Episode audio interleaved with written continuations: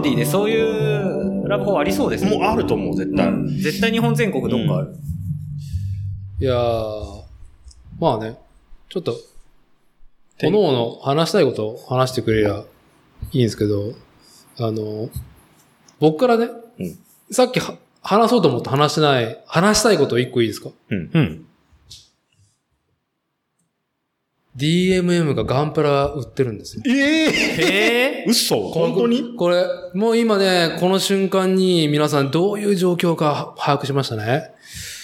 いやー、すっかりね、プレミアム価格がついている、うんバンダイがずーっとね、1970年からからこう販売してるガンダムのプラモデル、模型、えー通称ガンプラがコロナ禍で、まあ、供給が追いつかなくなりっていうか、うん、えー引きこもり需要が生まれ、聞こえるじゃん。うん。うんで、まあ、ちょっと全体的にプラモがすごく、まあ、ラインナップも増え、発売される作,、うん作品じゃねえや、キットも増えていく中、ガンプラがどんどん希少価値が上がっていき、まあ、転売がすごい額がつ。くようになってで、まあ、バンダイ自体も、まあ、そういう背景をもとにした、えー、まあ、転売を防止するような策も講じあ、なんかね、増産しますよとかね、予告したりとかしてますよね。ねうん。あと予約販売。うんうん。とかもう今、抽選販売とかになってるから、うん。例えば来年の5月発売するキットのね、うーんと、販売予約。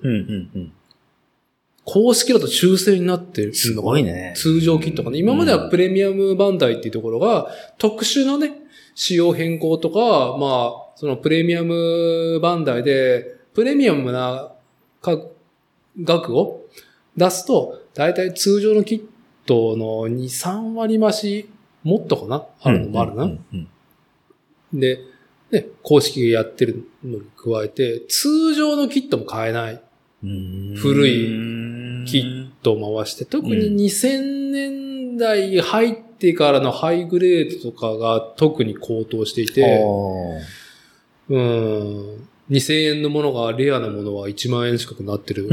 やつもあるし、それが、今、予約販売、うん。ね、アマゾンとかもして、うんうん。すぐが来ないけど、うん。確来実に、来年まあ、でも来てくれると。予約がちゃんと、そうね。抽選が通ってれば。今だと今年の5月、6月製造分を予約できるのかな？が、今予約発表しましたっていうページ行ったら、DMM のオンラインショップに飛んで、もうガタッ ガタで、驚きなのは、価格が跳ねてないの、DMM オンラインショップ。ほぼう、ん。定価もしくはお買い得感ある価格で買えるっていう。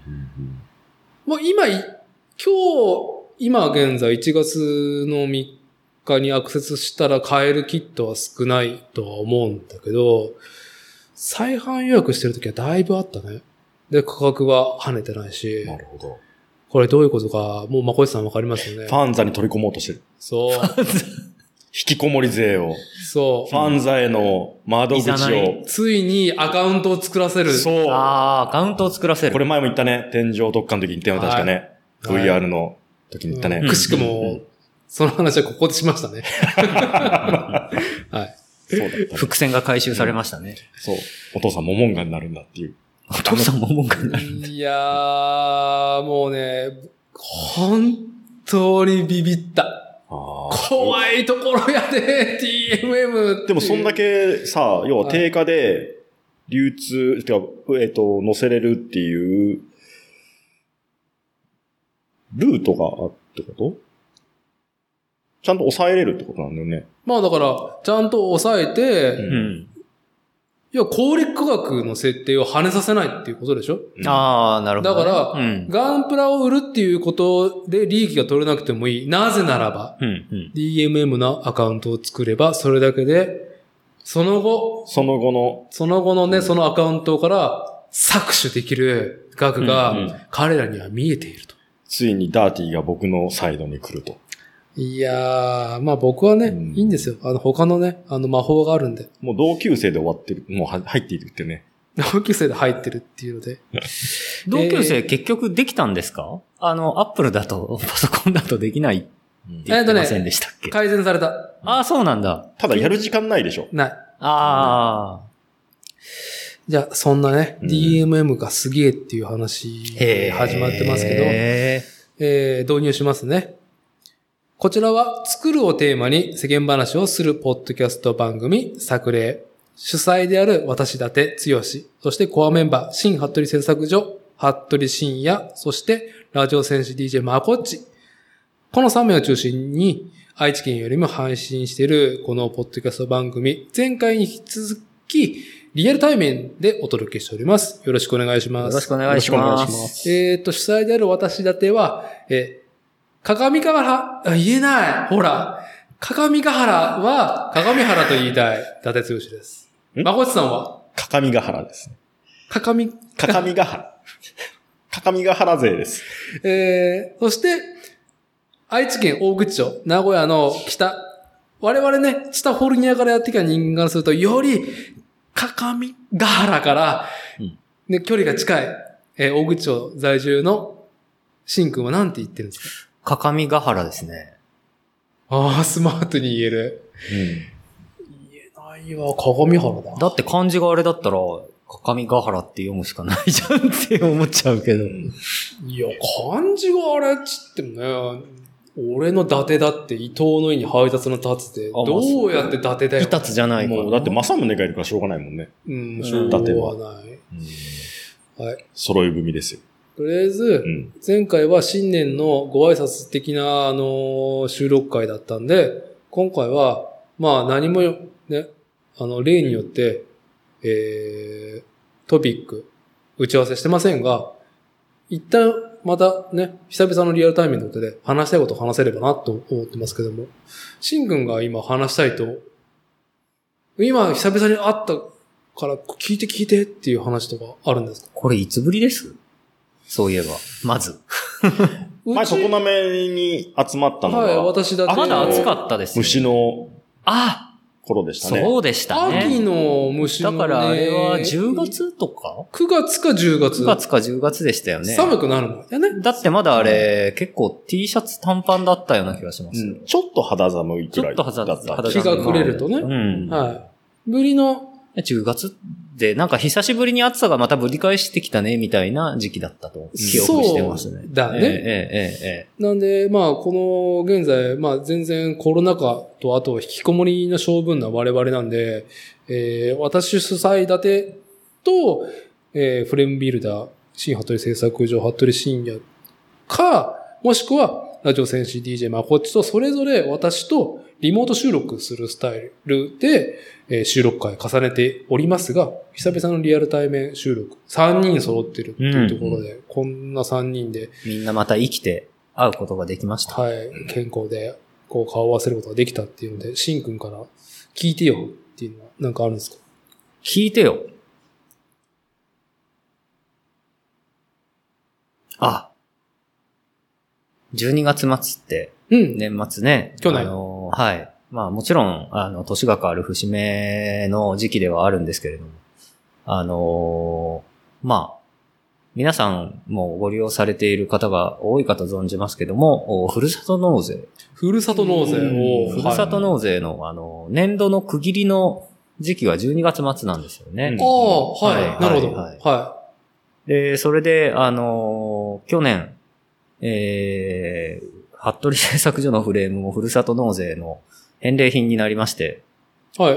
まあ、でななんか、何月からだったっけ去年の？去年の確か11月とかからでした、確か。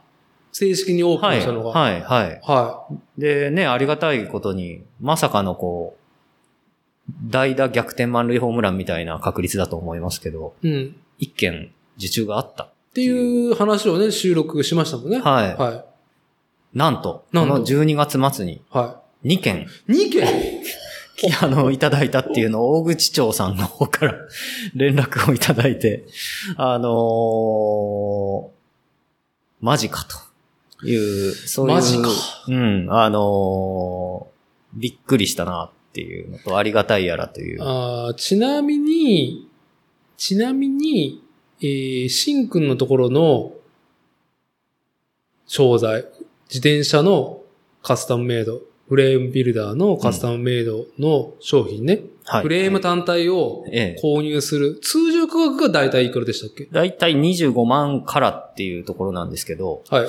それがふるさと納税ふるさと納税だとその約3倍ぐらいの3倍寄付額、住民税の中からですね、になるんで、うん。あの、約80万とか。いやー、住民税で。ないよ。そんな玉ないよ、俺た住ち。民税で80万ということは、所得がいくらぐらい推定されるんでしたっけ？大口町の人、人、大口町の人っていうか役場の人曰く、おそらく年収2000万以上だって言ってて、そんな人日本に、日本で、だって年収1000万以上ある方が、パーセンテージの中で結局1%前後っていう話じゃなかったかな？うん、僕はアニメか漫画でしか見たことない。うん。年収2000万の人は。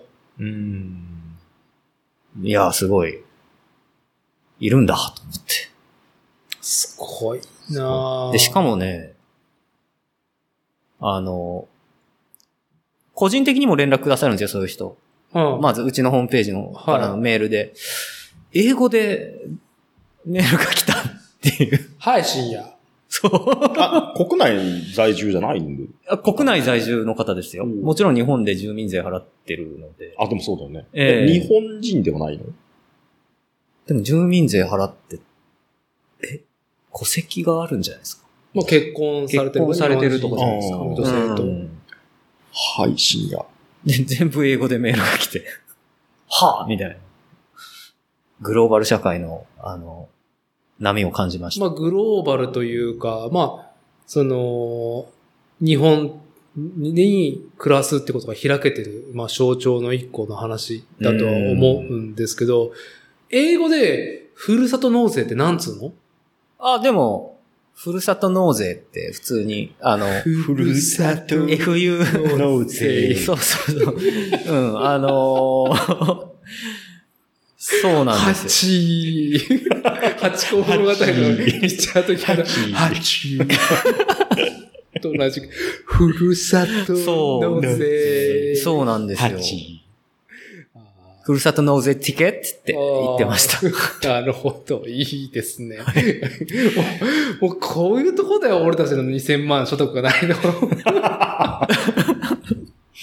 で、で、さらに、おあの、びっくりしたのが、うん久しぶりに、あの、英語の文章でメールを返したんですけど、は Google 翻訳が僕の知らないうちにかなり高性能になってたい。いやー、やばいですよ。びっくりししてて、うんすごいその、昔とんでもない文章が生成されてたんだけど、うん。あの、そうですね。例えばあの、韓国語で言うと、あの、前ジャイアンツで活躍してた上原投手の名前が、は上原ってこういう感じで打ってハングルに変換して、そのハングルをもう一回日本語に変換すると、い。うん。もうね、上しなさいっていう命令語になって出てくるっていう、めっちゃ変な、あの、翻訳ソフトで使えねえよとか思ってたのが、文章がめちゃくちゃちゃんとしてる文章でこう、日本語の文章を打っても英語がバーンと出てきてて、はちょっとだけ英語の知識あれば、それをこちょこちょっといじるだけでかなり通じる文章にできるようになったんで、それは先方がそれをやってる可能性もなくはない。先方、あのね い。、それで、それで、格好をつけて英文でメールをしてきたってこと？一応いお名前もね、伺ってるんで、すいません。お名前がね、読めない名前だった。読めないの？読めない。アルファベットなんだけど、あの、そトムとかマイクとかじゃなくて、うん。わかん、え、ど、どうやって読むかわかんないっていう名そう前で。。あのーアメリカじゃないのかな？アメリカっぽくないですアメね。リカでも、まあ、アメリカも結局移民大国。多民族国家だからわからないですけど。あの、あのー英語の名前、あの、日本語と同じで、わかんない。読みだけ、これスペシャルだから、うん。っていうのがちょっと見ないような名前で。本人に聞かないと分かんないっていうそう、うケん。ースだからもがあるからね、やっぱり。ね、あの、車で行くよとか言って言って、来てくださることになったんで、うん。あの、お名前ちょっと聞いてみて。だなんか連絡くれた町役場の人も、こ、こ、こんにちは、えー、っと、とか言って言って、読めねえとか言って町役場の人も言ってて。ふるさと納税だけが読めるそうそうそうそうそう。で、まあ、あの、グラベルバイクを作りたいとのことで、はい。うん、あの、ちょっとどうなるんだろう。どうなるんだろうっていうか。それはまあ、た、おあの、びっくりするやら嬉しいやら。で、あとうん Google 性、Google 翻訳の性能にびっくりするやらっていう、そういう年末でして。なるほど。あ、まだ打ち合わせ中なんです。そうですね。うんはい。あの、決済だけはしなきゃいけないんで、12月末中にね。うんで、あの、実際の制作にあたっては別に年越しちゃっても構わないでということなんで、あの、まあ、ちょっとそういう事例があって、面白いなっていう。もう一件はどんな雰囲気もう一件可能な限りで全然話いや、多分日本の方だと思いおーます。それは普通の、普通、普通なのかわかんないけど、その人、その人がって言ったらあれだけど。まあ、そういうので、12月に駆け込みで、ふるさと納税で、おあの、フレームの受注をいただけてびっくりしたな、みたいうんびっくりですね。な。びっくりですね。うんいやー。めでたい。景気がいい。景気のいい話。うんただ、まあ、頑張って作んないといけないので、うちも今、さっきも仕事が収まんねえって言ってた通り、うん。なんだかんだ絶対この体で作んないといけないので、あのーまあ、休憩しながらちょっと頑張らないとはいけないなっていう。い。はい。無理ないように。そうなんですよ。背中が痛いのはちょっと新年早々嫌だなと思いながら。そ結構そのルーティンワークみたいな、あの、うん同じものをずっと作り続けるみたいな、うんそういうものづくりが最近多い方で。あ、最近はね、そんなに多くはないです。ワンオフ期あわだいたい今ワンオフが連続してますね。はい。だもう集中集中。まあ全部集中なんだろうけど。そうですね。集中なくてももちろんできる作業もあるんですけど、あのーまあ、あれですね、こう、結構、ワンオフだと、手動かしてる時間ももちろんそうなんですけど、うんコミュニケーションの時間がかかるんですよね。うんあのーなので、そういう意味で、こう、抜かりがあっちゃいけないなというところもあるんで、まあ、ハンドメイドの職人さんフレームビルダーだと変な話、抜かり、抜かりだらけっちゃ抜かりだらけなんだけど、一般サービスに比べると、一般的な大手さんのサービスに比べると、う。んん。まあ、何と比較するか。まあ何と比較するかですけど、例えば、ディーラーで新車を、そうそうそうそうそね、うん発注するとき、に、メーカーオプション、メーカーの仕様はどういう風にして、うん。ディーラーオプションはじゃあどういう風にしてっていうのは、すべて、まあ、確約を決め切るっていううんことが、えーまあ、サービスうんうんなもんね。そうですね。それに対して、うん、形容しがたい要素の、を、そう、手間というか、を、ま労あ、すり合わせて作り上げるっていうのが、ええフレームビルダーによるカスタムビルド。そうですね。の自転車フレーム作りそうですね。だからうんままあ、それが、まあ僕は最近感じるのは付加価値の、まあ、まあ、核の一個かなそのね、部分、く付加価値の一つなんですけどね、それはね。まあ、あと不安定さの一つにもなり得るんだけど、うん。あのーまあ、そういうところで、結構今、あのーいわゆる、うーシムワークスさんの自転車とか、あの、どこどこのブランドさんの OEM みたいなものじゃないのが結構多い、多くなってきたんで、うんまあ、。それで結構神経使うなっていうのが、ちょっと今年は多いかな。うん。ああ、はい2022年は。ええああ、なるほどね。あ、あとそうだ、4月からあの、講師の仕事もね、する、講師みたいな仕事もするっていう。ああ、うんあそう、のーその話ちょっとしてよ。なんか、ちらっとはね、あの、聞いてはいたけど。そうですね。あの、岐阜県のお羽島市の、お JR の岐阜羽島駅、新幹線が止まるところですね。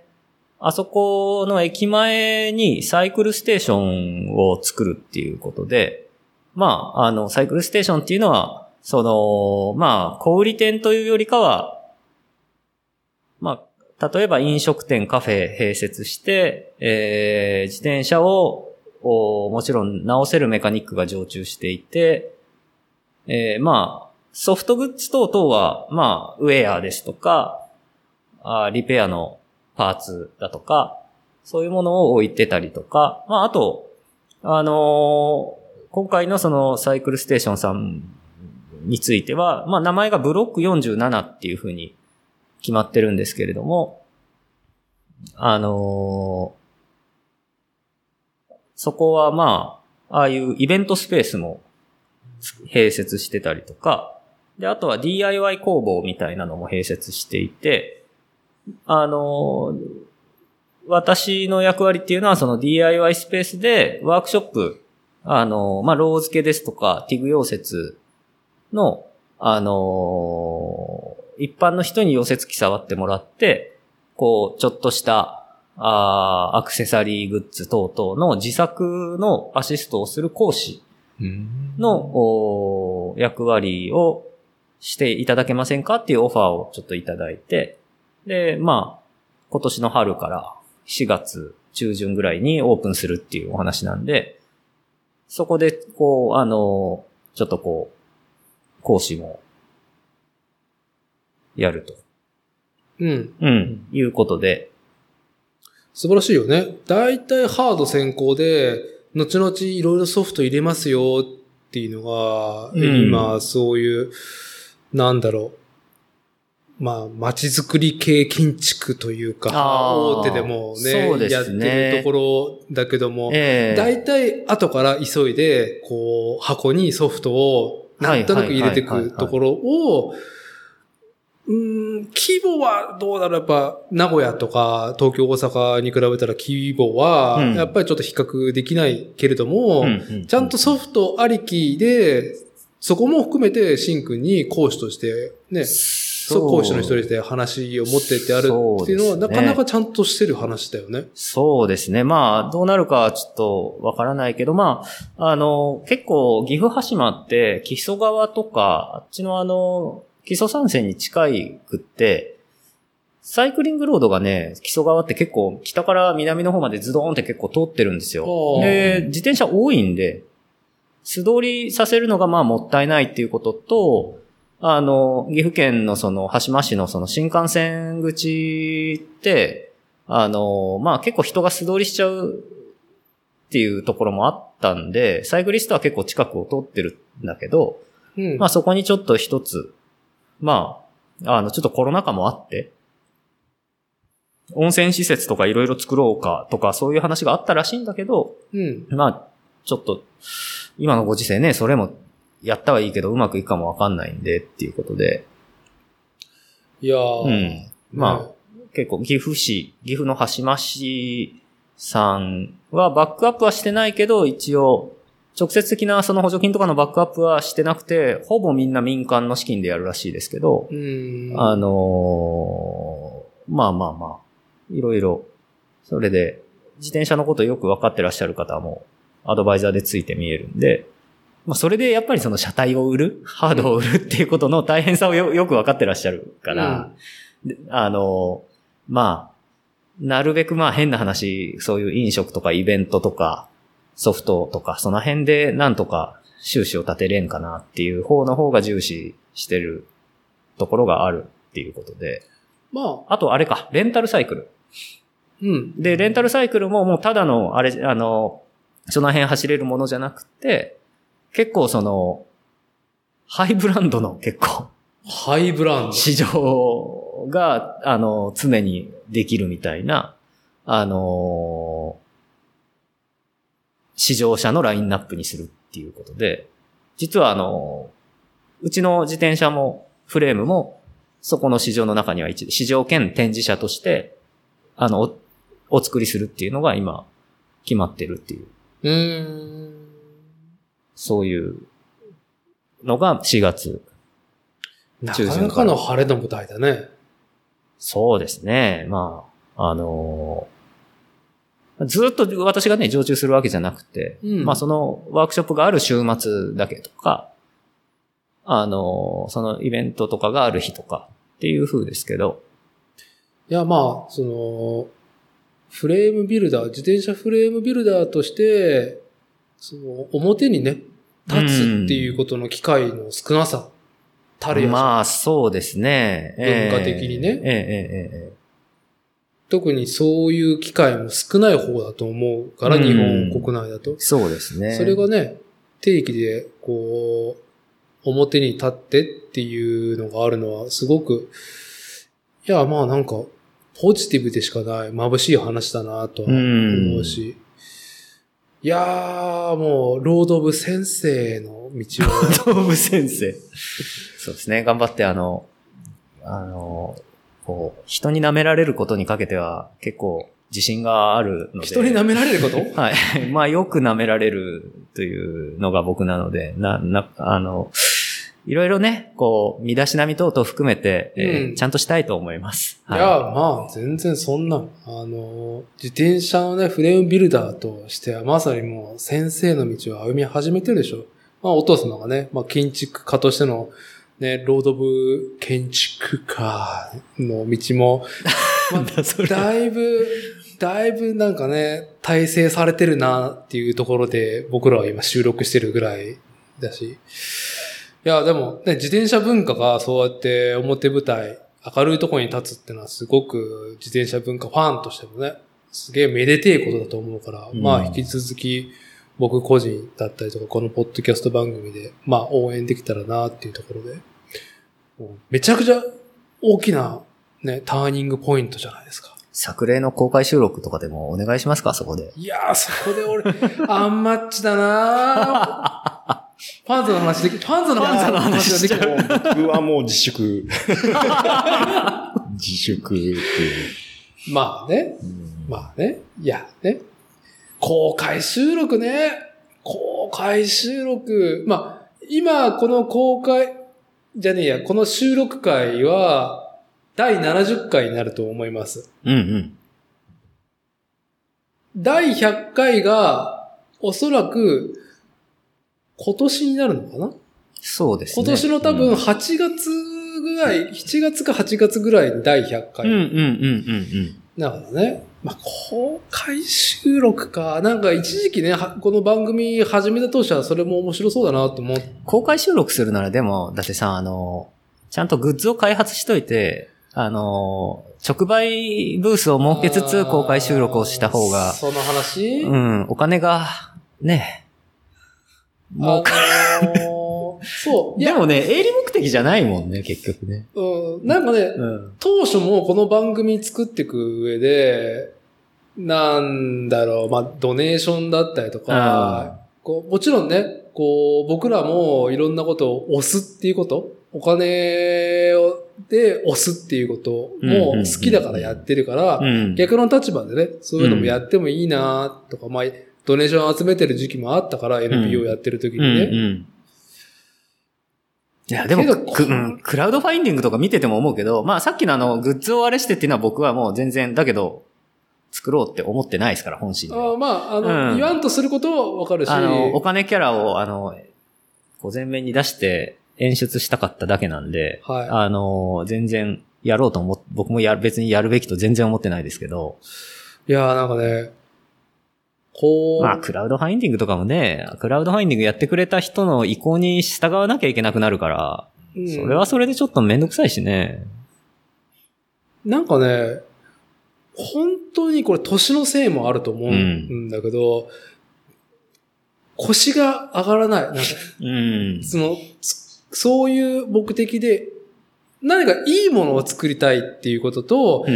例えばこのポッドキャストの収益化のアイテムを作ろうっていうのは全く別のものだから、うんうんある意味、この現状、このポッドキャスト番組作例っていうのは、まあ主催である私立ての、もう気高い貴族性精神ほうほうほうほの結晶だなと思うと貴族、性精神。き貴族。あ、貴族性俺の中の貴族。年収2000万ないけどう。、継続、貴族的振る舞いっていうか。あ、そうそう、うんあのね、俺たちの七尾先生、七尾先生じゃねえや。な、ななみ先生、ね。七海先生塩のななみ先生ね。うん貧者の中にも貴族性はあるというね。そううん。庶民であるが、うん俺のハートには貴族が、貴族があるのだ。そう。以上 二回言うやつね。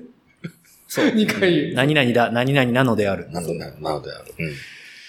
うん。こ僕、そういう意味では、あの、公開収録、いつも、しています。公開収録しているのだ。ああ。今日も面白いこと言えなかったな。面白い。なでもちゃんとそうやって反省をするっていう。うん、そうそう。マイクね、落としてからの方が面白い話してんだからね。ああ、で難しいそれお前さ、うん収録中に言えよってさ、たまにね、そういうことありますよね。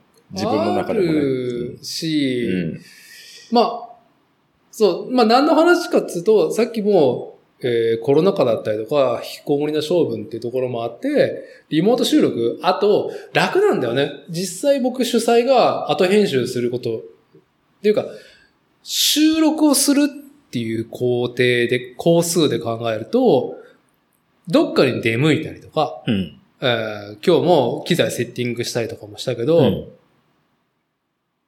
移動と場所場所での機材セッティングだったりとか、まあいろんな新しい人とやるんであればゲストを毎回いろんな人と迎えてっていうと、やっぱそれも事前に詰めておくこともやっぱ必要な場合もある。まあ、ある意味、コストが爆上がりしますからね。そう。うん。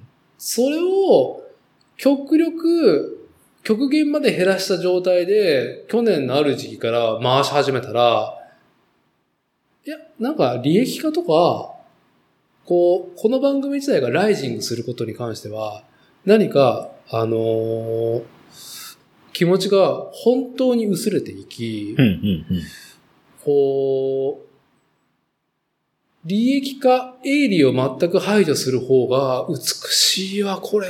うん。うん。っていうのは、あの、生まれ、で、何よりも、去年ね、年末、うんうんこのポッドキャスト番組やってるからこそ気づいたことがあほうって、ほう。ほ無償とか公益。を個人とか少人数でやる意味では、うん。みんなのためっていうのが、一見、こう、主となる目的になるような気がするんだけど、行動原理としてね、うんみんなのためね。うん。でも、本当にそんなみんなはいるのかっていうことに大体ぶつかるわけ。公益をやってると。ああ、そうなんですよね。いでないっすからね、そんな実際は。そんなみんなは、ほ送り手の本人の勝手が、勝手に生んでる像でしかないうんうんうんわけで、時には、その勝手な像に、勝手なみんなという像うにん。裏切られたりとうか、ん。あのー、なんだろう、むしろこっちが裏切ったって、その人たちから言われるようになったりとかね。そうんする中で、いや、待てと。うん。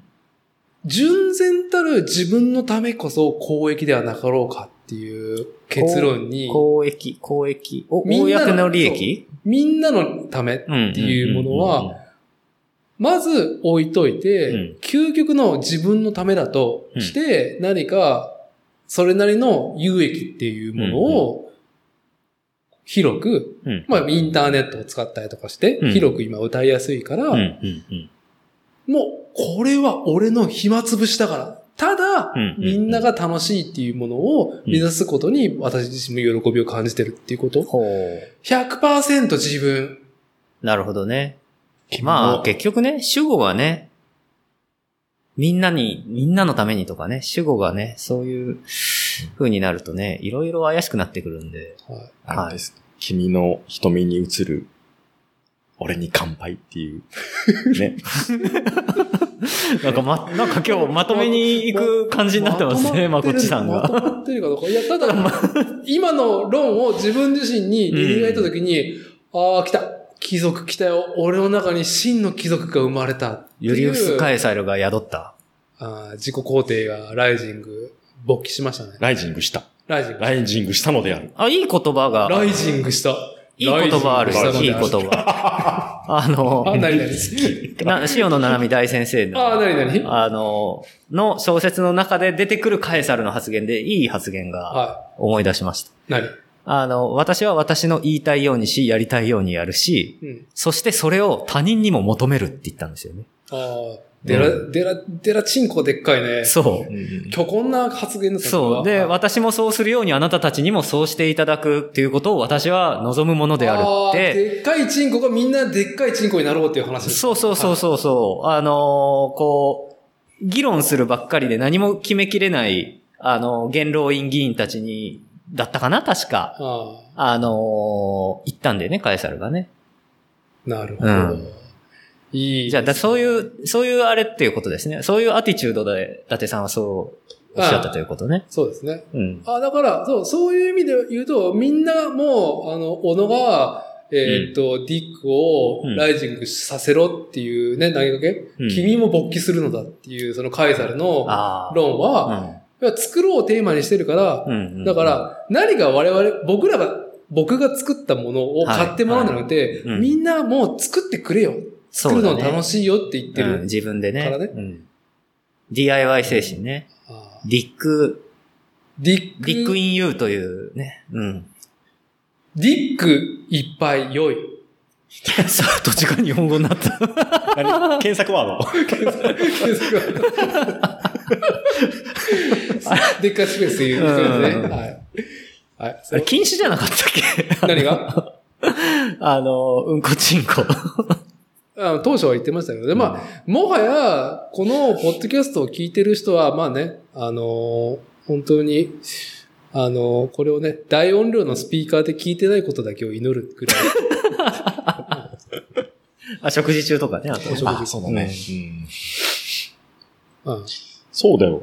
食事中の人もいるかもしれないから、この場で、この場で。この場でちぎったはずだよね。うん。最近、ダーティ自身が。最近ね、あの、その、去年の年末のやつを聞き終えて、うんまだ車で家に帰る時間がまだちょっと残ってたから、うんうん。第1回をななんか聞いたんですよ。うん。で、そこで、あのーあのーやめようねっていうのを言ってたんですけど、誹謗中傷はしないっていうのと、と、はいそう。やめてたっけ俺ら1年みたいいやー、でもね、あのー間違ってない。今、真の貴族精神が生まれてる私には、な。うん。心の中の貴族が、うん。うん、それは間違いない行いであるっていう。なるほどは。俺も好きなようにするから、あ、俺、あ、大事、そうなんだ。俺も自分のやりたいことをやるから、君らも自分のやりたいことをしよう。はいということで。言葉が降りてきてしまったんで、しょうがないです。はい。僕は属性心ですね、じゃあ。はい。すでに属性心って。じゃあ、そんな属性心のまこっちさんは、はい。な言いたいことを久々に顔を合わせて言いたいことって何かありますか？そういえばさ。ないね。いや、そう言って、あのーまこっちさんは、うんだいたい事前打ち合わせとか、なんか話したいことあるって言ってないって言って、うんまあ、なんだかんだ話があるっていう。本当にでもこの、まあ、年末年始は、自分のためにそんなに時間を使ってないからバタバタっと終わってってさ、うん。まあ疲れてるよねっていうところで、うん。まあ、女神転生5も大して面白くなくて、ほったらかしになっ買っとったね、そういえば。あ、ゲーム買ったんだ。そうあのーもうメルカリで売ってしまおうかと思ってる。時間食うんだよね、あれ。何が？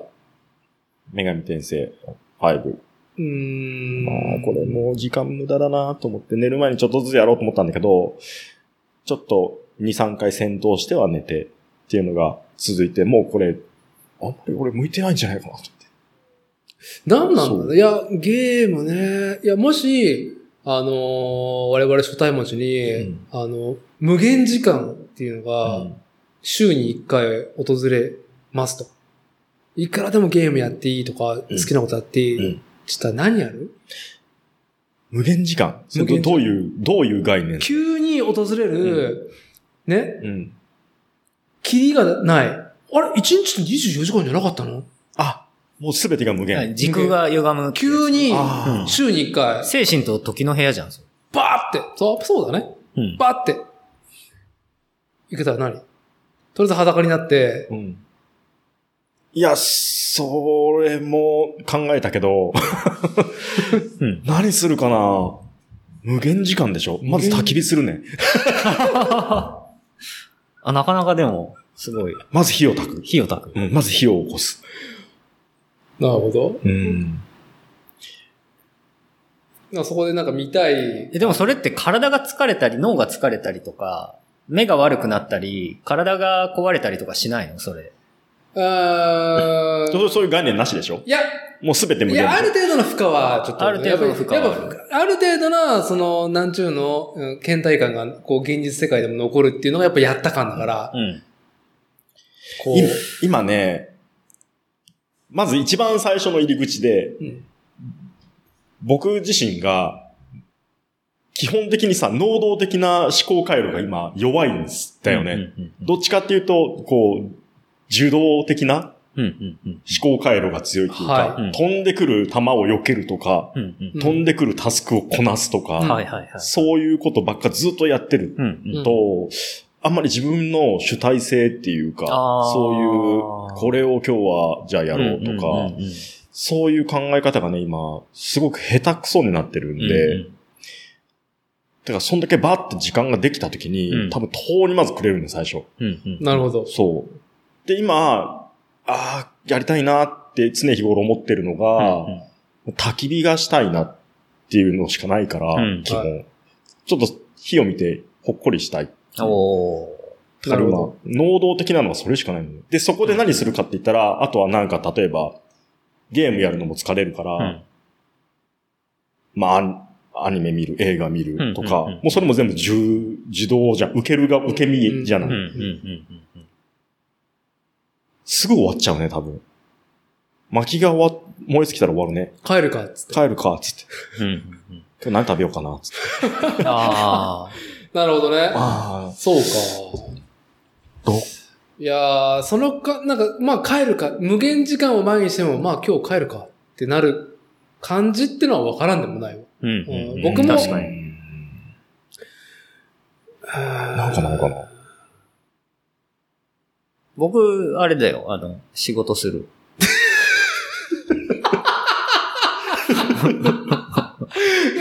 現実社会のいろいろ解決するために、無限時間のところで仕事をする。フレームビルディングする。いやー、なん続き。か、現実世界でも、うんあいや、意外に現実世界って、フレームビルダーってずっとフレーム作れないんですよ。あのー特にちゃんと飯を食うためにやってるビルダーって、お金のこともやんなきゃいけないし、連絡事項とか、はいはあのー材料の調達とか、あーそういうことをやんなきゃいけないんで、意外に作業に本当に集中できる時間って、割と限られてくるんですよね。で、そうすると、もうどんどんどんどん、あのー納期が遅れていって、大変なことになっちゃうんで、いうん今自分がやりたいのは、今いただいている注文を、すあの、精神と時の部屋で、あのうわーって全部終わらせて、すべてこなして。すべてこなして、それを全部現金化して、一旦自分の預金口座に全部入れた上で、はい。で、本当にさっきの、あの、まこちさんの言った通りで、ありがたいんですけど、喜んで作らせていただくし、お客さんから投げていただいているものを形にしてみんなに投げ返してる状況なんですよ。で、それで手一杯になっちゃってるんですよ。うんということは、自分から能動的にこういうのがいいんだって言って提案することができてないんですね。このもう3年ぐらいできてないと思うんですよ。あー僕はなるほどねそう、だから、一応そっちをやんないと腐っちゃうんで、おそらく。こっちも。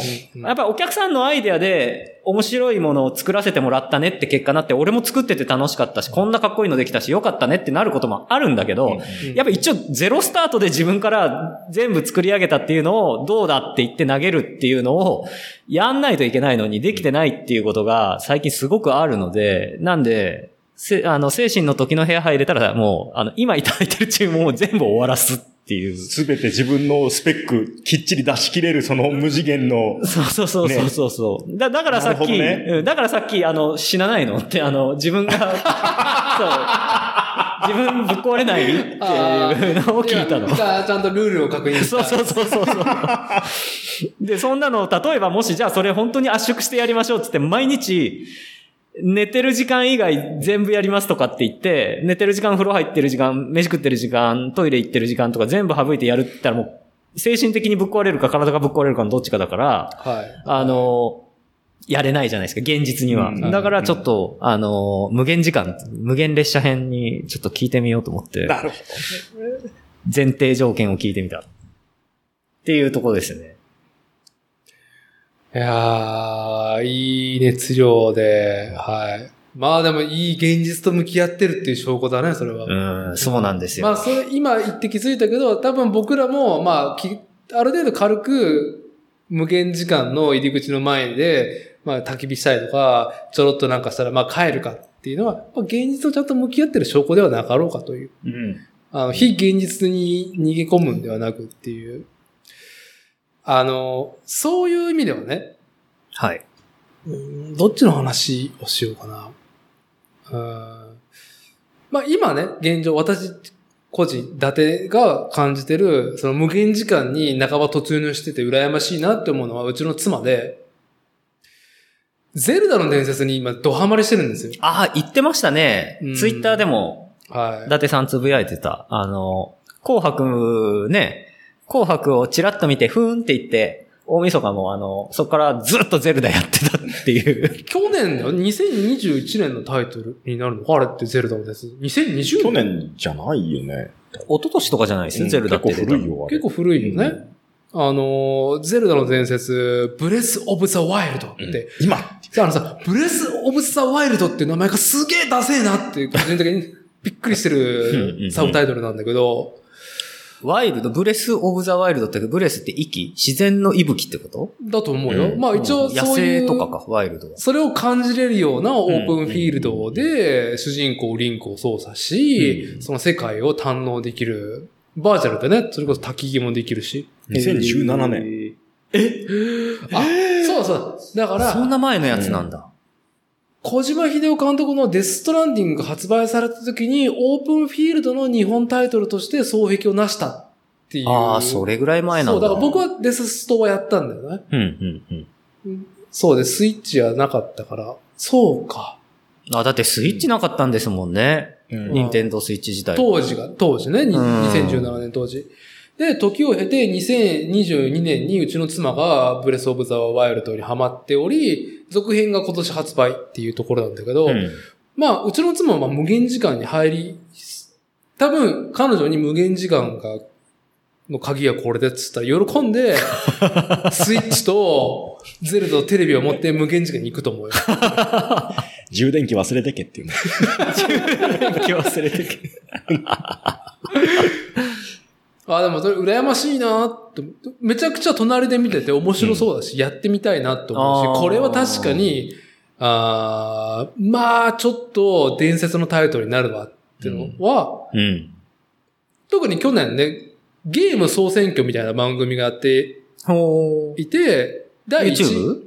じゃあじゃあテレビ？テレビで。民放でやってて、それの第1位になったんだよね。このゼルダの伝説あ、そうなんだ。1位だったんだ。1 1位位だった。んだ。まあもちろん多分ね、あの、任天堂が番組にメインスポンサーにポッてなって、あうんうんまあ、今年発売されるしね、うんによ、ね、よろしく。呼び水的な。そうそう、うんっていうのもあるだろうけど、でも実際これはと思う。へえ。これね、あ、の、秋とか、あの、夏の夜とかに。BGM として鳴らしてた、結構。YouTube の音源で。ああ、そうフ。ィールドの音楽を。ああ、うんあ、フィールド音楽って、なんか、確か、どん、うん。あのね、ピアノのね、ポロロンみたいな音とそ、あと自然の音、環境音みたいなのがずっと鳴ってるだけだから、へうるさくないんだよね。そうー作業用 BGM になあ、る。そうそう、そんなイメージ。だからうんうんうんなんか、島なのかなんかよくわかんないけど、結構起伏に富んだ地形なんだけど、やっぱだだっ広い草原とかもあるし、うんうんうんうんで、草原とか入ると、虫の鳴く声とかも聞こえるし、朝昼晩っていう時間も経過していくはい。んだね。で、環境音も変わって、うんうんうん。行きますとうんうんで、横で音を聞いてるだけでも、うんわでだ考えられて作り込まれてるな、この環境音、うん。とうんうんうん、バックミュージックというか、うんメインタイトルの音楽ってあんまりないもんね。うん。ほんとポロロンポロロンにうんうん。虫の音が聞こえるっていう感じ。へあれ、普通に、あの、横で大画面でやられても、いつまでやってんの？みたいな感じにはね、ならないような音音作りあーですそうなんだ。でもね、うちの妻が独り言がクソ多いからめちゃくちゃうるさいんだよね。え例えば何、どういう独り言なの？あー、クソが。あの、うちの妻はアクションゲーム体制があまりないくせに、やっぱどうしてもやりたいっていうのでやり始めて、もう、チラッと見ると、もう、な、もうなんだよ、もうそれ、取れよ、ジャンプで。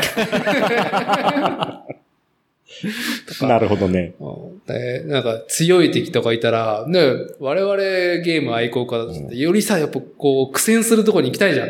じゃあ、でもさ、そんだけゲームやってさ、ゲームやる、アニメもやる、うん。あ見る、漫画も読むって奥さん最高だと思うよ。あ、だね、どういうこと？無限時間に行く。いや、平常運転でも。まあね。まあ、お互いの。のね、あの価値そうそう観をそ、うん、っていう意味では。そう。ただ問題は、やっぱり、えーっと、ネットの配信とか、読書、漫画を読むは、まあ、共同のね、家族して空間で過ごすには、何、ね、何も、もう、はい、なんだろう、気にするとこないんだけど、独り言がすごいから、うんうんうん。それがなんかうるさいな。クソが。クソが。あの、読みたい本とか俺廊下で読んでるからね。あ、なんかさ、あの、ノイキャンのイヤホンとか買えばちょ。っと調べた。う思わず。うんうんうんうん。まあでも一過性だしなと思って。うんうんうんうん。はい。まあ、その無限時間と、あと、逆にね、無限時間じゃなくって、短時間で、おーってなれることにより価値化が図れてると思うんですよ。うん。僕たち初対持ちとか、しん。くんみたいにね、うん。あの、家業をやっていて、あ、このちょっと合間で作った1時間、いい時間になったなっていうことにすごい深い喜びがあると思うんですよ。そんなね、お二人に勧めたい。まあ、今年、いい時間過ごしたわっていう作品が、うん。ネットフリックスに、ほはい、アニメーション映画、音楽、2019年に公開だったのか、の作品がネットフリックスに降りてきたんで、うん。うんこれ、ちょっとね、ウィキのね、こう、始まりをちらっと紹介するだけでもそそると思うんですけども、う。うんうん。アニメーション作家の岩井崎健二監督が、大橋優也さんかなの伝説的カルト漫画、音楽と漫画の長編アニメ化に臨み、7年間の採決をかけて、4万枚の超える作画をええたった一人で書き上げ、執念で完成された音楽青春アニメね。うんうんまあ結構念がこもってるじゃん。うん。うん。僕これ見ました。あ、見た？見た。おー。これ見ました、これ。これはね、何の時だったっけな？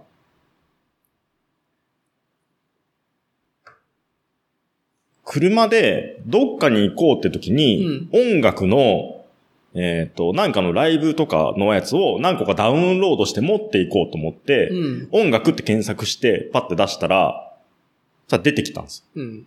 なんかこう、ザ三名様みたいなさ、うんなんか、え、僕全然、あ、でも下手、、下手馬っぽい感じそうそうのさそう。この絵柄は見て、あ、なんか独特な感じだなっていうのは、学生なのか、おっさんなのか日本版のビーバーサンドバッドヘッドかみたいなさ。ああ、うんはいはいはい。で、見たら、い見終わってたっていうね。へ これちょうどね、そう、うん飲みながら見てたんですよ、これ。ーこれあれですか？単発単発？話。いや、もう、もう全然終わ続き長。長編、普通の尺であったより。1。時間ちょっとで終わり。あ、1時間ちょっとで終わっちゃうんだ。うんああ、えー見てみます、今度。へえ。これ、え、何万枚って言ってた今？4万枚って言ったさ。うん。うん。なんか普通のアニメーションの動きじゃなかったもんな。確かに。そう。独特、でも細かい、その、絵のアニメーションの演出と、あと背景がやべえなってずっと思って見てたのね。うん。うん。うんうん。背景も描いてる。はあ、自分一人で？うん。すごいですね。背景の、なんだろう、その、現在トレンドとされうる、んすごく写実的な、うん。うーんなんだろう。まあ、新海監督のね、うんうんうんうん。あのーまあか、めちゃくちゃ細密なね。そうん写真撮ってきたみたいなですね。写真撮ってきたみたいなね。うん。っていうのが結構今主流になっていて、うんうんうんうんアニメ制作業界で美術屋さんのニーズがめっちゃ上がっていて人手不足なんだって。取り合いなんだって、背景美術はい。アニメーター、絵を動かす方じゃなくて美術の方がすごく人手不足になってるって話があって、まあ、肝になってると思うんだよね、そのうんアニメーションの世界っていうのは。まあ、世界を作るっていうことだからね。で、それがめちゃくちゃ独特。だからそれも、なんだろう。一人で書いたってのは後ほど知ってうん深く納得。ああ、一人で書いて。てるんだ、これ。これ、すな、まあ、なごいです7年かかるっていうことですよね。すペラペラ漫画をずっと見てる感じだよね。うん、僕、ねその間の資金調達の方が気になる。執念じゃなあ、何？自費制作ってことなんだ。じゃあ、途中、その、出版して売る、出版というか出して売るまでは。ただね、いやー、なんつったらもう、ライジングするよ。へえ。曲がまたね、全部、あのーいいね。途途中、なんかこの BGM 的に使われてる曲だったりとかも、もう全部が合ってる。へえ。なんかあの、作品の中で、その、音楽に対する原初体験みたいな感じのことを言うセリフがあるんだけど、まあそれだね。なんか、初期衝動の話。の描き方うん、が。そん、なんちったらいいんだろうなマンパワーだよな。ちく独特、今のトレンドでは全くないし、うん。昔のトレンドでもないうん。し、もう本当に唯我独尊の唯一性がやべえな。なるほどねっていう。作個人の作家性がちゃんと出とるわけだ。ただ、うん。俺はこういう瞬間に出会ったことがあるだったりとか、うんあ、こういうことに出会った人たちうんはいるんだろうなっていう想像が及ぶぐらい、ディティールが、うーん、もう、精密という言葉が合ってるのか。ううん、うん、うん、とりあえず感想、いいものを見たなぁうん。うん、うん。うんほう、見てみます。はい。おー、すごい。なんかね、これを見たときにね、あのーコミック焦燥っていうさ、何人かの作家が集まったオムニバスみたいなコミック雑誌があって、うんはいコミック雑誌って単行本なんですけど、普通の。うん。それをすごい思い出したんですよ。今城隆とか、加藤新吉、早見純、石原まこっちん、海智明とか、結構何人か出てるやつでさ、この、うん。何年前なんだろうな、これ。これ。いやー全く拾えないね、えー実際に平積みされてても。これすごい好きでね、しばらく本棚に刺さってたんですけど、うん。それをふっと思い出して、そうそう。その、なんていうの、ジュブナイルじゃないけど、群像ではないけどさ、ちょっと、こう、気だるい感じの学生のあの感じと、うんうん。まあ本当焦燥感と、うん。いろんなのが、こう、ちゃんと絵に乗っかってきてる。うん。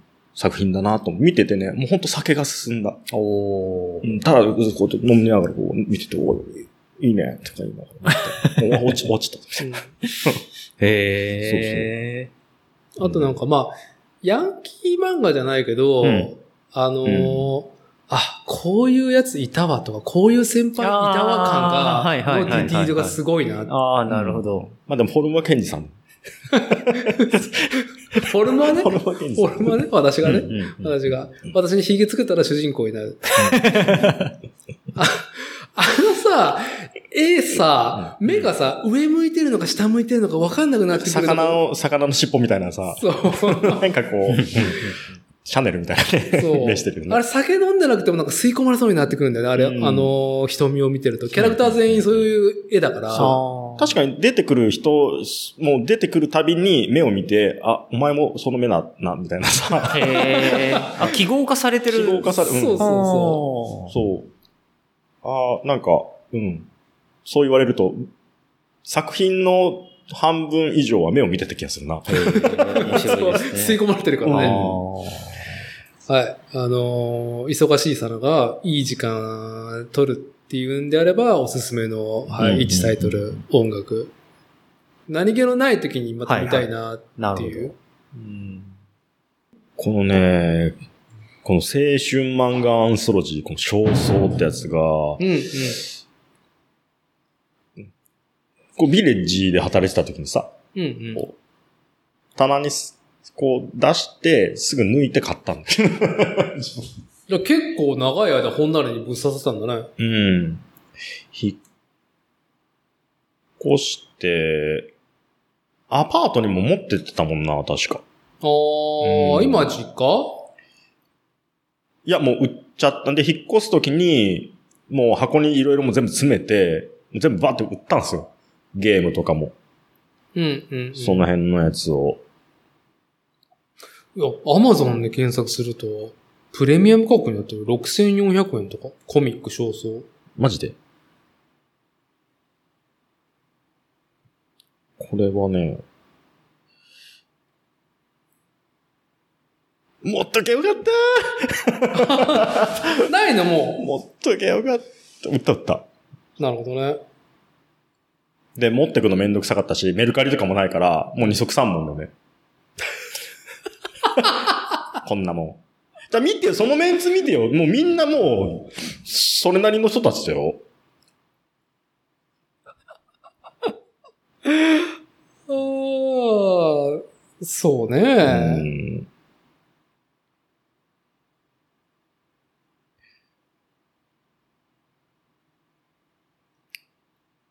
まあ、悪の花のね、押見修造とかね、うん。どんなん書いたんだろうとか気になるね。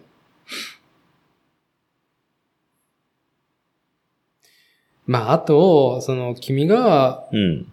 漫画を売った時っていうのは、そのコミック少々を二足三門で売りさばいた時って、うん。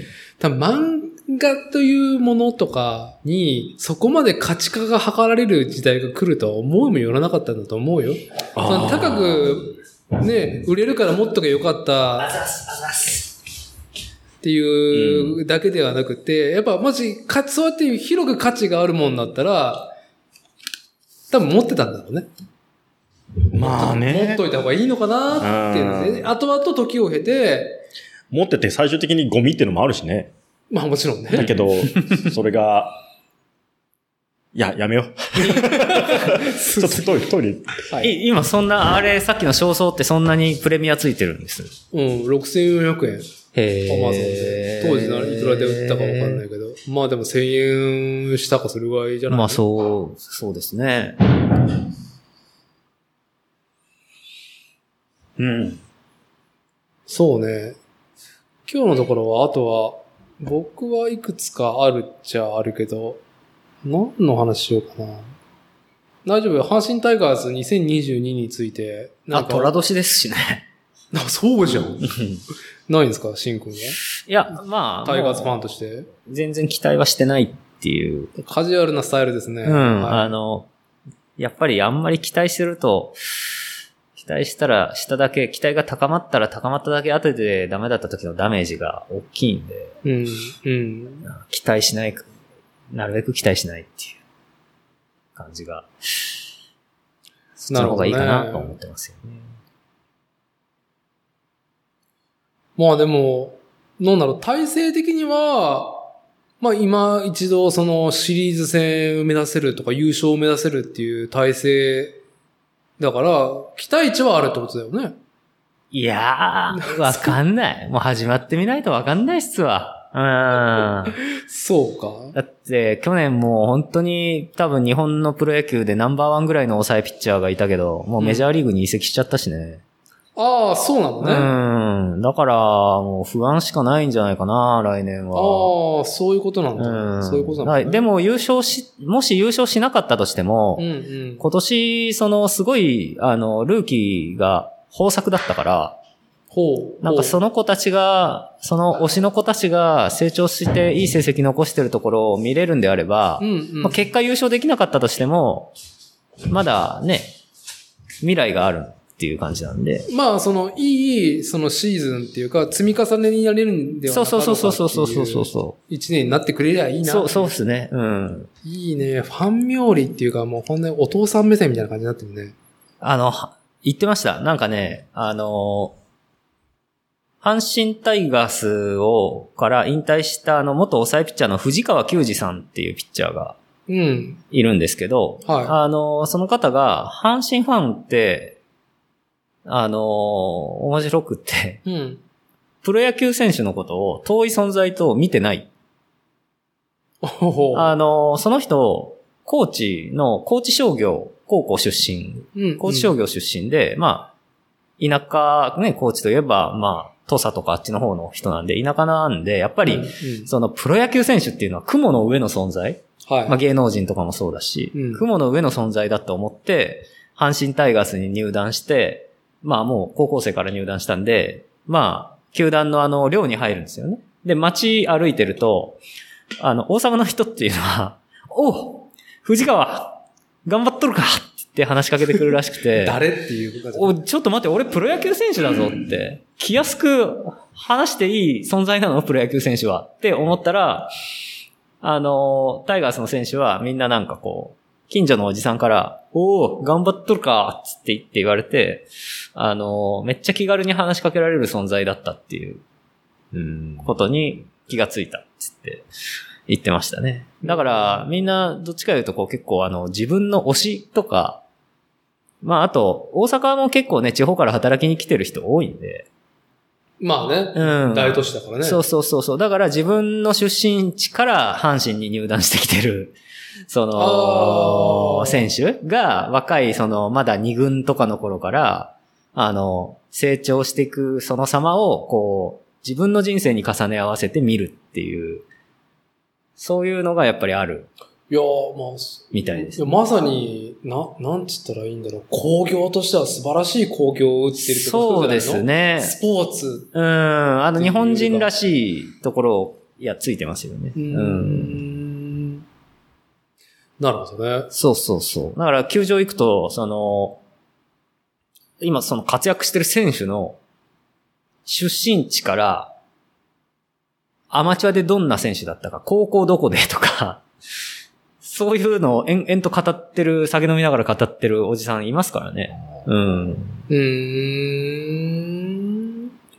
まあ、あの、僕はそういうのがあまりないから、スポーツ観戦に思いを寄せる。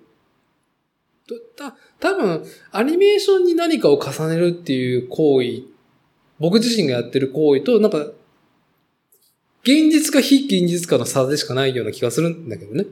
あでも、伊達さんもやっぱりその、京アニとか、んそういう作ってる人たちのその、なんて言うんだろうな。ハイクオリティだとか、そこまでや、やりきってることとかって、そういうところとかにジーンと来る人じゃないですか。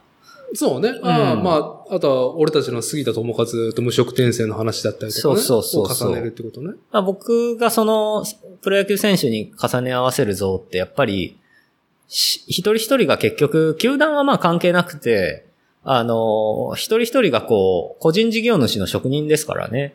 うん。うん。だからそういうところでその、まあ、成績、数字には出てないけれども、めちゃくちゃチームに貢献してる選手とか、うん。まあ、結構その、自分の貢献の仕方って様々なんですよね。あの、ホームランの数はそんなじゃないけど、キャッチャーで、あの、めちゃくちゃいいリードをして、ピッチャーの力引き出すから、あの、チームの失点が全体的に低いんで、点数そんなに取れなくても最終的に勝てる。そういう役割を果たしてるキャッチャーがいるとか。うんうんうん。うん。で、そういう選手をいろいろみんな見つけては、やっぱりその、自分の人生に重ね合わせて推しにしているっていううんのが結構、プロ野球はあるかな。なるほどうね。ん。そういう意味では、まあちょっと今日僕から、うん、トピックで挙げる上では最後になると思いますけど、ボートレース協定？ああ、最近よく言ってますね、伊達さん。うん。の、なんだろう。うーん、ちゃんと時代と歩み続けてきた結果、うん、いい新陳代謝をしてるコンテンツ、工業になってるなっうんていうのを実感していて、で、まあ、私立てが住まう常滑市には協定がありますと。うんうん協定上、常滑協定がありますと。で、去年の年末にに、どうだろう、1年ぐらいかけてたのかな？リニューアルしたの。へえ。で、ちょっと常滑協定の歴史を言うと、一回衰退してるのね。うん、うん、うん、うん。なんでかっていうと、あーっと、ずいぶん前に、常滑の市長が共産党出身者の人になったら、うん、うん、うん、うん。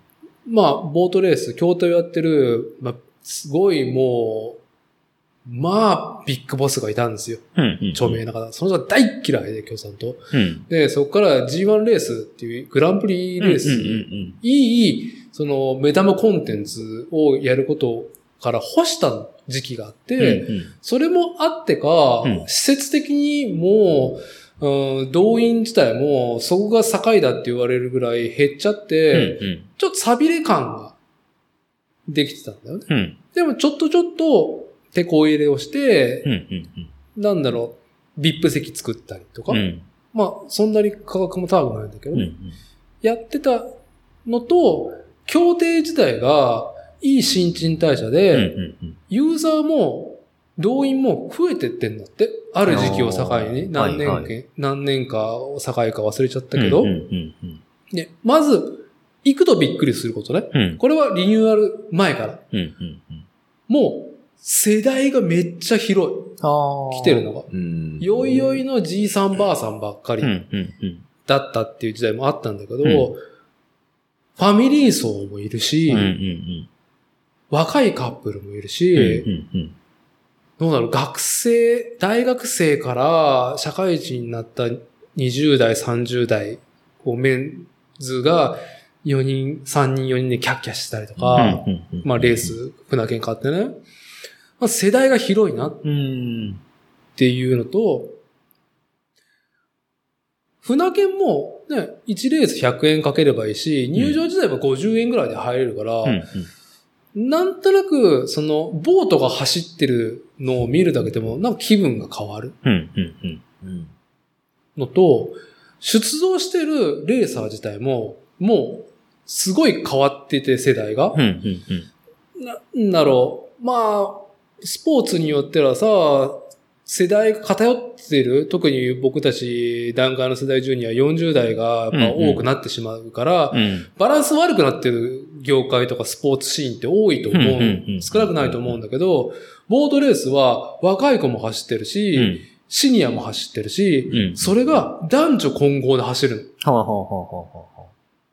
うん、ランク付けはあるんだけども、うんだから10代の女の子、高校生レーサー、ボートレーサーと、60代のもう現役でまだ買っているうん。一番トップランクの人が同じレースで走ったりとか。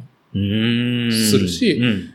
で、そこには、なんだろう、上手なバランスで組まれてるから、ん。見応えもできてるし。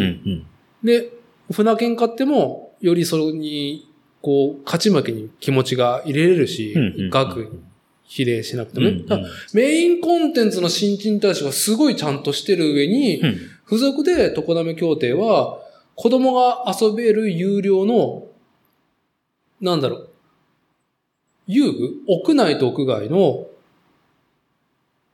うーんと、公園を作ったんだね。ああ。ん？ボール粘土だったっけな？ヨーロッパのそういうおもちゃメーカーが作っている遊具施設。遊具施設。ユニットみたいなやつ。そう。んコンセプトごとね。うん。コンセプトと、こう、遊具を持ってきてる公園。まあ、こっちのうちも、多分、どこかしら行ってると思うけど、うんそこが入って作ってるのね。で、その、公園と、協定場が、繋がっていて、子供の、子供を公園で遊ばせながら、船券が買える。うん。それもう、逆にさ、公園に遊びに行くっていう名目でさ、行くっていう人もいると思うしね。そう。ファミリーズ。もうふ、ふ船券買わなくても、公園に連れて行くっていう選択肢の一個になり得る内容でもあるよね。そう。で、うちが年末行くスタイルがまさにそれで、うんまあ、なんか、近場で公園行く、それなりに子供も遊べる、楽しいと思えるところ。うんで、ね、協定っていう選択肢が生まれたのね。常滑協定。うんで、モービーっていうところで入場して、あの、子供遊ばして、うんうん。で、妻もやっぱりずっと常滑住んでるから、やっぱ協定、やっぱり見てきてるから、うん。まあ、そんなに頻繁にね、ネットで買うほどじゃないけど、ん行けば買いたいっていう人だから、うん。レース買いたいから、つって行くと。で僕はどっちでもいい方なんだけど、ビールが買えるようになったんですよ。うん。で、これって革命で、なんでかっていうと、一時期酒類の販売が中止になったの、協定上って。うんうんなんでかっていうと、まあ、ね、往年の檀家の世代が元気な時って、うん。レース終わると、うん負けたやつが飲んでた缶とかを、うんその協定上の、その、水場うんうんうんに、ポイポイポイポイ投げるから、ゴミを。うん。うん。だから、酒類の販売を中止にしたんだって。うん。で、長い、その中止期間を経て、アルコールの取り扱いを復活させて、まあ、そういうね、荒くれた、その、やんちゃな世代も、まあ、お、よいよいになって、そう、横着もせんくなったし、まあ、ちゃんと世間に合わせて、うんアジャストしてきているところもあるうし、ん。今の世代はそういうことしないじゃん。う。うんん。レースに負けたとか。うん。だから酒類の販売も始めて、で、行政も入ってるのもあるし、うんい平たく、なんだろう、いろんな業者を入れてるから、もう三大ビールメーカーの生ビールが飲める。エビス、キリン、アサヒ。おーこうね。それだけでも、お父さん、楽しいわけよ。うんうん。ちょっと酒飲みながら、ビール飲みながら。常滑協定場って、うん。常滑駅から近い？近い。全然近い。歩いて行ける？全然歩いていける。あ、なるほどね。めちゃくちゃ近くはないけどね。うんうんうんうんでも、全然遠県内。へえ。だから、その、なんだろう。電車で帰れるんだ。そうそう。ソフトとう、ん肝心のスポーツというか、うんうん掛け事、まあ、競技だよね。うん。うんうん。競技の、こう、世代交代と盛り上がりと、フうん。ァンがついてきて、なおかつ、施設に、その幅広い世代うんがうん。楽しめる場所になっていうんて、うん。結構異様だと思うよ。僕は最近慣れてきたけど、さっきも言ったように、昔からいる協定好きのおっちゃんおばちゃん、よいよいのじいさんばあさんもいるのに、ピッチピチの。若い子、うん。男だけの集団もあれば、女の子だけの集団もあるし、カップルもいるしで、ファミリー層もいるっていう、なかなかない。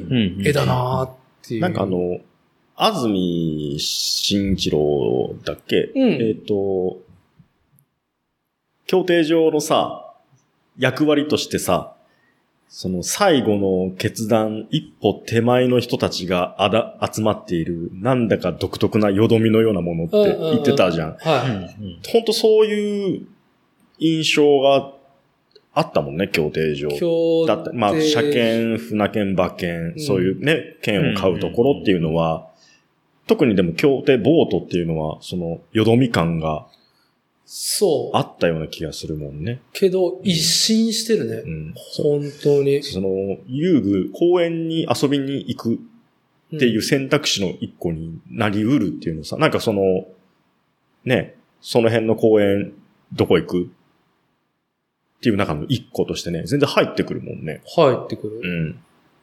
で、今、僕の同級生の子とかでも常滑出身の子が走ってるけどさ、ああ、レーサーで。うんうん。もう中堅ガンガン稼いでるけどさ、もう世代もどんどん変わってね、上の世代の人とかでもずっと肉体作ってやってる人やってるしね、うんうん。ルールもだいぶ変わったんですよ。レギュレーション変わったっすよね。いいろいろ変わって。る。うん。エンジンの、そう、な、なんか、ねちょっとね、エンジンの、その、選定だったけ仕様がなんか変わったんだよね。うん。だからまあ、独特の、その、なんだろう、設定？うん、プロペラの設定とかね、なんかあるんですよね、確かに。選手とマシンだけを向上させるので、マシンが、もう、ばらつきがあって、いいマシン、走るマシンと走らないマシンが抽選で、こう、選手に割り振られるっていう風だから、ベテランがいいマシンに乗ってるわけじゃない。で、ベテランでも遅いマシンに乗る時あるし、この間のレースだと、もうカリッカリにめっちゃいい成績出してるボートに、去年デビューした子が乗るとこんなに遅いんだっていうからい遅いし、でも、やっぱ首位争いするところで言うと、明らかにもう直線のスピードが全然違うっていうのが見れる。うんうん。あと、なんか、競馬とか、他の掛け事から移行してくる人の意見であるのは、6艇しかないから、うんなんかかけやすいっああ、なるほど。ていうのがあって、選手の、その、実力、戦歴、あとボートうんの性能、戦歴っていうのと、まあ、もっと細かく言ったらそこの海の水の水質だったりとか、うんどういう時に、まあ選手が強いのかっていう読みになっていくんだけど、なんだろう、想像しやすい要素があるから、慣れるのに早いところがある。おだから協定見ててもなんか面白いし、まあ、サーキットでうん。短くやってくれるから見やすいし、うん。で、やっぱ、ね、エンジン音がね、うんやっぱフルスロットルで回転してる景気の良さっうんうん。ていうのもあるし、ああ、協定っていうのが面白くなってるなっていうので、ちょっと今年は協定もうちょっとなんかより、なんかスポーツ観戦っていう目で、うん。うん。なんだろう、ちょっと勉強してみたいなっていうのがあるね。うん。まあ、場をより楽しむためにっていうので。なるほど。ボートレースガイドだよね。ボートレース。懐かしい。懐かしい。今でもそうなんじゃない？やってるの？あれ今でもやってんですか？あれ。あれ、あのーあれですよね。えっと、ガチャピンのや、ん後にやってた。そう、なんか普通に CM で入ってたよね。ねう。うんうんいつも幼稚園行く合図だったわ、あれ。あ ボートレース街道。のそうそうそう。あの、あれ多分、朝の、なんだったっけ？ガチャピンが出てくるやつ。ガチャピンと。ポンキッキ？ポンキッキ。ポンキッキが、終わるのが、しあれ7時から始まる？ポンキッキって。1時間？あれ。いや、もう忘れたな。あのー終わった直後にボートレースガイドが始まるんですよ。あの、キーンって走ってきて、うんうん、うん。うん。あのーその後に、あの、ボートレースガイドを、あのっていう。音も鳴ってるからね、今。なんかそうそうそうそそううそうそう。なってる。で、あのーボートレースガイドを終わりますって言って、終わると、終わるともう大体多分あの、幼稚園バスがもうすぐ来るぞっていう時間になるんで、はい、行くよって言って言われて今ちょっとは、ハモったね。そう。思い出したわ。鮮明に思い出したわ。うん。で、あの、幼稚園に行くんですけど、やってましたね。あれって常滑限定で、ボートレース全般？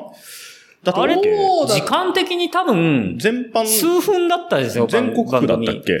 今日どこで何やってるみたいな紹介今でこそ、その、発見上で全国のレースって買えるし、うんその、インターネットももちろうんうん買えるけど、その、チケット売り場に行けば全国のレースうん。まあももちろん協定上内でも全国のレース変えて、各レース観戦できるようになってるから、常滑なんて常滑協定上以外に、場外、あのうん。ー発、うん、発見所うん。場外発売所なのか？うん。名前。があって、そこも盛況だからね、なかなか。そこは単体で、レースは見れないけど、生で。うんうんうん券は変えてうん、変えて、えー換金もできうてん、観戦もできるっていうところ。また、そそうやって盛り上がって、賞金が上がって、うん。なりたい人が増えて、どんどん循環していくといいね。う。んまあ、ね結構やっぱ、妻の同級生でしっかり稼いで食ってる子もいるし、まあ、さっきも言ったけど面白いのは、男女混合、年齢区別なしっていうスポーツって、ある？うん。あんまないね。あんまないですからねスポーツ。うんうん馬はどうなのかな？馬、どうなんだろうね。いるのかね。競馬いますよ、確か。女の人の。女の騎手いさんるいる。競輪はもう無理だもんね。無理だね競輪はもう女子がやっと復活したぐらいだから、うんうん女子枠だもんな、あくまでも。まあそうですね。うん。おっとね、でもあれ、冒頭、経、経理、ん？協定の選手になる学校行くとさ、エンジン担いでさ、落とさずにさ、どんだけは運べみたいなやつやるじゃん。うん、うん、うん。おう今でもやってんか担いでさ。あんな女の子きついよ、結構。で、みんなさ、体が小さいじゃん。うん、うん、うんうん。、で、体重軽くさ、そうですね。体重制限ありますよね、確かうんね。だから、うん体の割り、まあ僕らがね、いもうダーティーが持ったらさ、こんなんフェイかもしれんけどさ、うん、うん、うん。結構なうん。重さだからね。うん重いですよ。ね。だから、レースやってる最中は男女、まあ混合で走ってはいるけど、うんその途中、うん、うん。そこまでの過程を考えると、その、まあそのマシンの整備の時も、それなりにね、うん、うん。こう、独特な力の使い方とかするんだろうう。し、うんん。うん。まあ、すげえなと思うよね。うん。まあ、協定の話、ボートレースの話締める上で、まあ一番本当に僕がわーっと思ってるのは、やっぱりさっきもまあこっちが言ってた、そのよどみある空間だって比喩されるようなところ、うん。まああとはもう沈みゆくだけの場所と思われるところが、こう、ちゃんと一新していく世代、うん世代も更新しつつ、ファンも広がりを見せるものってなかなかないな。うん。うん。まあ、競馬とかも結構頑張ってますけどね。うん。あの、家族連れとか、若い人が来るような仕掛けをなんとなくちゃんとしようみたいな風にもなってきてるし、まあ、競輪も結構ね、うん、あのやってるし、そういう取り組みやり始めてるし。うん。もう本当あのね、め、めいちゃんとさつきちゃんが、あの、入り口で、真っ黒黒すけ出ておいでって歌うともう、よどんだおじさんとおばさんがどえどえどえって 黒黒スケ。ね、そういう印象だったんだけど、もうみんなできった。できったかもしれん。もうそれも許容してる。許容してるよ。すべてを。すべてを許優容してるしい空間だね。うん。まあ、あの、そういう多様な、あの、世代とか家族連れとかちっちゃい子供が集まってくると、そういうおじさんたちももう、できないもんね。空気的に周りの。まあそうね。うんまああと元気がないからもうそういうおじさんとおばああ、確かにね。うん。うん。ここはそういう場所だぞって、それやっていいぞ、解放していいぞっさんも。て、うん。いう場所だと凶暴化しちゃうっていう人大勢いるけど、うん。もうそう、ね、あの、それやるともう周りから、あの、ソース感を食らうような空気だったりとか、うん。あの、ちっちゃい子供が見てるとか、そうなるとやりづらくなりますからね、絶対ね。もうなんかあの、じーっとさ、あの、一日中、ひなが一日、フードコートとかでさ、うん。座ってるおじさんおばさんとかいるじゃん。うんうんうん。あの、まあ、ある意味社交場として機能機能してるとかね。うんうんうんね。ああいうところが、違う、ね、次のよどみの空間として機能し始めてるのかもしれないね。いや、共存共存だから、うん協定にそれを求めてきてるん年齢、高齢、年齢者もいるし、うんうん。だから、いい風に混ざってんなぁああ、まあ逆に競輪抜きでってことね。うんそういうあの商業施設にある。うん。そう。あれ、もう本当フードコートみたい。ううんん。層が。もうごちゃ混ぜ。うん。あとゲーセン？ゲーセン、ゲーセン最近行ってないけど、どうゲーセンなってんだろう？最近結構あの高齢者が集まってるらしい。あ、そうなんだ。うんああ、メダルゲームとかメダルゲームとか。結構いるね。う。うん。うんん。長く遊べるしね。そうそうそうそうそうそう。だから、あの、しょうんうん結構イオンとか、ううちの近くで吉津屋とか、うんうん。ああいうアピタとかのフードコートとゲーセンコーナーを行ったり来たり、一日中してる人たち。なるほど。うん。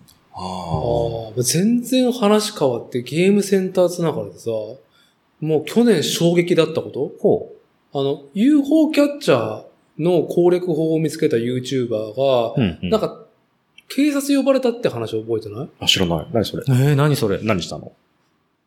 うんと、まず、僕自身が驚いたのは、うん。えー、UFO キャッチャーって、あれは技術でなんとかなってるものではなくて、店側でランダムに話すようになってるんだって。話す？掴んだものをあ掴んであ。うん、うん、うん。上げて、何かのタイミングでその掴んだものが落ちるように、もうプログラミングされてる確率計だったんだって。へえーそうなの？そうなんだ。でしょ？うまい下手じゃないんだ。なんか技量があったら取れるっていう風だと思ったでしょ？それ確率掴んでる力を弱めてるってこと？わざと？そうそうそう。こうやって開く時間とかがもうランダムなんだ。そう。うん。この、この、この動きの状態で？掴む力もランダム？だから、掴んだっていうもの、だから、うんさ、掴んでいても、最後まで持ってけるとこで、その、落ちるっていうことをうん見えない感じでコントロールしてる確率機だったんだって、へ UFO キャッチャーって。へ知らなかっー知らなかった。なんかさまあ僕全然ゲーセン行かない人だから UFO キャッチャーなんてやったことないんだけど。パチンコが確率機なのはさ、当然だ。まあまあまあまあうんそうですねた。。んっていうのもさ、今、うん今更じゃん。まあ今更ですね。でもさ、夢があったじゃん、UFO キャッチャーには。うんうんうんうん。技術じゃなんともなかったんですよ。大きなものに我々我々は本当ね、100円、200円と吸い込まれてたっていうことをまず知ってびっくりしたんだけど、うん。その YouTuber はうん、ある機種に対して、うん。あるコマンドをすると、うん。そのを、その確率機であることをキャンセルできるっていう方法を見つけてアップしたんだって。た。へえ、その人もしかしなて中の人だった人とか？どうなんだろそういうねメーカーなり、ゲーセンのその社員だったとかの人なの？インサイダー。かなインインサイダーでも、とりあえずそれをやったら、うん。ライブでやってたのかな？配信しながらやってたのかな、うん。とりあえず、警察呼ばれた。はあ。それは、ってことは、お店の人も知ってるコマンドなんだ。わかんない。けど、要は、確率、お店側の言い分としては確率機でうん、確率無視した商品獲得をしてるから、なんて言ったら、な、どういう、その、なんだろう、違法性があるって訴えれるかはわからないけど、うんと、機械を勝手にいじったっていうことじゃないですか。違法行為をしてる機械の設定をいいじりやがったっていう罪に問うんじゃないですか。でもお金を入れてさ、やってる以上は別に不正はないでしょ。そうですよね。でうん結局、その違法ではなかった。うん。ああ。っていうことで、まあ、別に逮捕されなかったんだけども、うんうんうんこの一件が本当に UFO キャッチャーっていう夢が、びっくりしたなでも。そんなに安、安、安易な感じなんだね。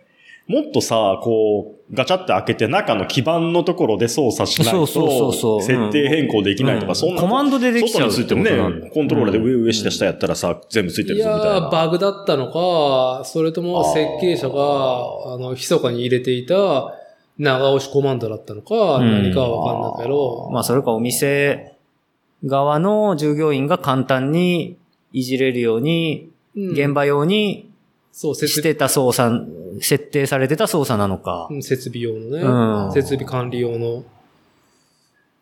はい。そうなるほどね。へえ、そうなんだ。探してみよう、その YouTube。うん、名前忘れちゃったけど。警察の人がなんか来来る、あ、お店の人がなんかちょっとちょっとって言って来るところとかも、あの、映ってるの？中継そこまでしたのかなまあなんかネットのまとめになってると思うよ。へえ。はい。ただ、去年年末びっくりしたっていう。うん、うん。え、そう、最近の話なんですか？最近最近。ええ今になってっていう感じです、ね。逆にガッチリホールドっていうコマンドもあるのかな？ガッチリホール。まあだから、そういうコマンドなんでしょ？しっかりつかめっていうことああ、な、は。その人がやったことっていうのは。あ、へえ。落とさないコマンドじゃなくて、掴むっていうコマンドがさ、これちょっと重そうだなってやつは、ちょっとあの、掴み増しでっていうさ。まあ、でも100%のアームの力を出したら、そうやって落とさないはずを確率機として、解除、なんかその力を弱めるっていうあ、でも確率キャンセルか。確率キャンセル。確率キャンセルか。本来の能力をちゃんと出せるっていう機械的なものね。リミッター解除じゃなくて、うん本来の、ああ、なるほど、なるほど。だ何回も繰り返すけど、まず確率機だったことに俺は衝撃だった。まあそうですよね。うん。なんか俺うめえよっていう。これはね、これ引っ掛けれないから取れないよみたいな、そういうことではなく、なく。なくうん。仕組まれてた。仕組まれてた。パトリオットに。パトリオトリオトリですよ。愛国者に。我々は落ちた瞬間に、まだだチャリンチャリンチャリンまだ合ってないだったのに。まだ取ってるはずっすねーつって100、100円をね。はい。で、まあ、そろそろ締めようと思いますけども、そういえば、あの、メタルギアソリッド5が、うん。プレイステーション5、うん。4K リマスタうんーですよ。もうそんな綺麗なクワイエットは見たくない。うん雨の中のスネークがテラッテラしてる。テラッテラしてる。っていうことは？シャワーシーンのクワイエットもテラッテラになるはずですよ。5買おうかな。いや、俺もちょっと、プレイステーション5買おうかなって一瞬思ったけど、いやー、やれねえな。やれないよね。やれやない。れない。じゃあちょっと収録を締める上で、お二人から何かありますか？全然。はい。そうですね。まあ、2022年になりましたけれども、はい。なんかそれさっきも言っそれさ、ね前回の収録部分でそう,、うんそういう感じで。あの、そうですね。UFO キャッチャーが確率機だったっていうのには、まあ本当にびっくりしましたけども、うんまあ世の中、知らない方が幸せだったっていうこともたくさんあるんだなっていう、いや、それだね。うん。うんそういうことがよくわかりましたっていう。いや、知らずに100円入れてた方が多分、幸せだったかもしれない裏切られたっていう気持ちになれなかったはずだからね。真理なんて見えない方がいい。い怖いや、、怖い目になってますよ、なんか。本当にスロ じゃあ今な。UFO キャッチャーで思い出したんだけど、うんあの、うちのさ、上の子の運動会に、小学校1年生なんですけど、小学校の運動会に行った時にね、はい。そこの教頭先生が僕の中学校の時のバスケ部の先輩なんですよ。うんえあ教頭先生か。はいお教頭じゃない。